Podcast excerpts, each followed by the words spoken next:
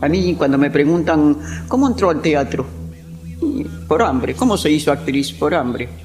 No estudié. Yo respeto mucho a los directores, pero yo pienso una cosa, Carrizo, que a sentir no te enseña a nadie más que la vida. Si charlo con Luis, con Pedro o con Juan, hablando de mí, dos hombres están. Critican si ya la línea perdí, se fijan si voy, si vengo o si fui. Yo soy así. Para muchos, Laura Ana Merelo, conocida como Tita o la Tita de Buenos Aires, era una mujer imponente, avasallante con su verborragia y temperamental. Que siempre ha habido chorros, maquiavelos y estafaos. A esa tita no le iban los tangos románticos, sino los tangos más arrabaleros, los de Enrique Santos Discépolo, por ejemplo. Siglo XX, cambalache, problemático y febril. El que no llora no mama y el que no afana es Cambalache, un tango que se canta como protesta, según Tita. Detrás de la artista aguerrida y cautivadora de miradas se escondía una tita melancólica y solitaria, que trataba de borrar los recuerdos de un pasado triste. Pero se ponía de pie con una actitud femenina que está inscripta en los orígenes prostibularios del tango, donde las mujeres, lejos de resignarse a la sumisión, se plantaban desafiantes. Así se escribieron las letras. Eran mujeres con cuchillo en la liga. Y Tita asumió de lleno ese papel. Yo me revestí me hice un vestido para pelearla la vida de prepotente. Pero te habrás dado cuenta que no soy, que soy un perrito. Y para pasar en la vida, para pelearla la vida, tenés que demostrarle a la vida que sos guapa. Porque la vida con los flojos no pelea. Soy Gisela Marciota. Acompáñame por Buenos Aires en este podcast de Gente en Movimiento. Tita era una auténtica porteña, Nació el 11 de octubre de 1904 en un conventillo del barrio de San Telmo, ubicado en la calle Defensa al 715. Fue hija de Santiago Merelo, que murió de tuberculosis cuando la pequeña tenía apenas siete meses, y de la uruguaya Ana Gianelli. El dolor nació conmigo, dijo varias veces sobre su infancia. A los cinco años fue enviada a un asilo en Villa Devoto porque su mamá no podía cuidarla. Tres años después estaba en Montevideo trabajando en tareas domésticas para una familia uruguaya. Poco antes de cumplir 10 años y aconsejada por un médico que equivocadamente la diagnosticó con tuberculosis, Tita se fue para un campo familiar en Bartolomé Babio, cerca del partido de Magdalena, Uruguay.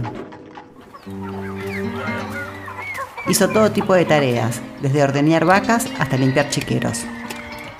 En esta entrevista del periodista Antonio Carrizo en su programa Los Grandes, hay algunas claves para entender las marcas de ese pasado en soledad y el humor con el que Tita lograba atenuarlo un poco.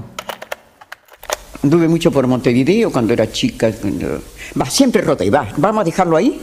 Hay baches, hay épocas que mejor no recordarlas. Yo las recuerdo, por eso te dije al principio que yo era una enferma de melancolía, de tristeza, porque yo me quiero borrar el pasado y en vez de, como me decía alguien el otro día, pero usted no recuerda las noches de sus éxitos. No, a mí me dejó marcada el hambre y el caminar y el estar a los 15 años en un banco de la Plaza Lavalle porque no tenía... Eso me dejó marcada. La alegría no te deja arrugas y la tristeza sí. Y se lo discuto a cualquier psicólogo. La tristeza te marca, la alegría no, Carrizo. La gente no dice me voy a vestir para ir a sufrir un rato. En cambio la humanidad dice, che, me voy a empilchar a ver si esta noche me divierto un rato. Esa es la diferencia. Tita llegó a los escenarios al enterarse que faltaban coristas en un teatro cercano al puerto. Como todas sus incursiones en el mundo artístico, fue por casualidad. El andar rodante por la ciudad de Buenos Aires, pateando la calle para hacerse un mango, le abrieron caminos insospechados.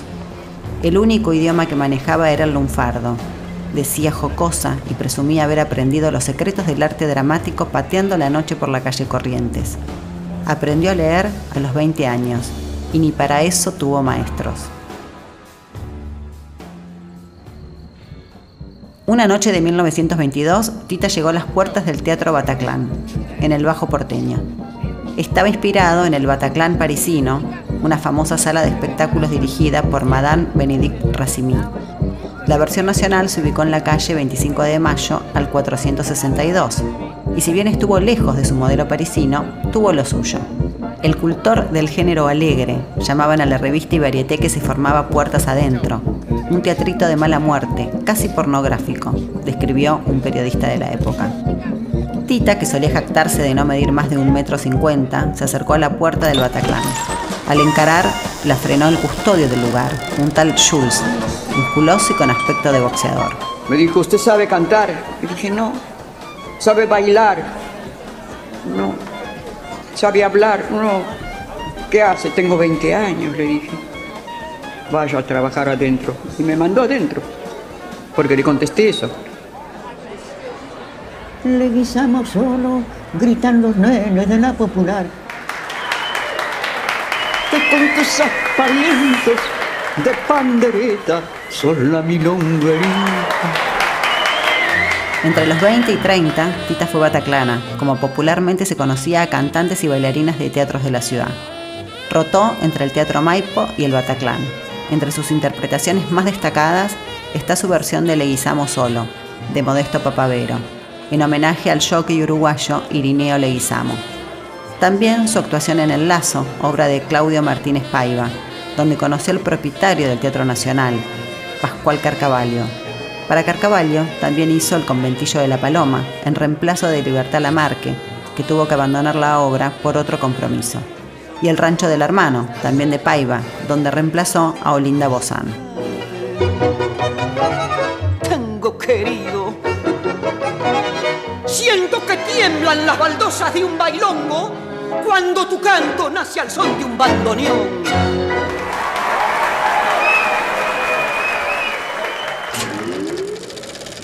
Tita empezó su carrera en el cine con los inicios del cine mismo. En 1933 actuó en Tango, la primera película sonora argentina, con pocos diálogos pero mucha música. Además de Tita, debutó quien después fuera su pareja, Luis Andrini, junto a Libertad Lamarque, Alberto Gómez y Pepe Arias. ¿Pero qué querés? Tenía la cabeza llena de pajaritos. En paralelo, Tita actuó en la obra La muchachada del centro, y volvió al cine con Ídolos de la Radio y Noches de Buenos Aires. Para muchos, su revelación como actriz dramática fue con el papel protagónico en La Fuga, en 1937, donde cantó Nieblas del Riachuelo. Niebla del Riachuelo, de ese amor para siempre me vas alejando. Nunca más volvió, nunca más lo vi, nunca más su voz nombró mi nombre junto a mí. Después vinieron varios roles de la mano del director de cine Luca de Mare, como Los Isleros en 1951 y El Mercado del Abasto en 1955, alcanzando un enorme éxito con la interpretación de Se dice de mí. En el amor, yo solo sé que a más de un gil dejé de a pie.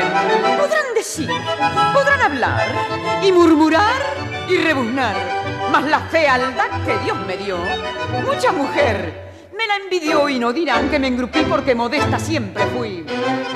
Yo soy así.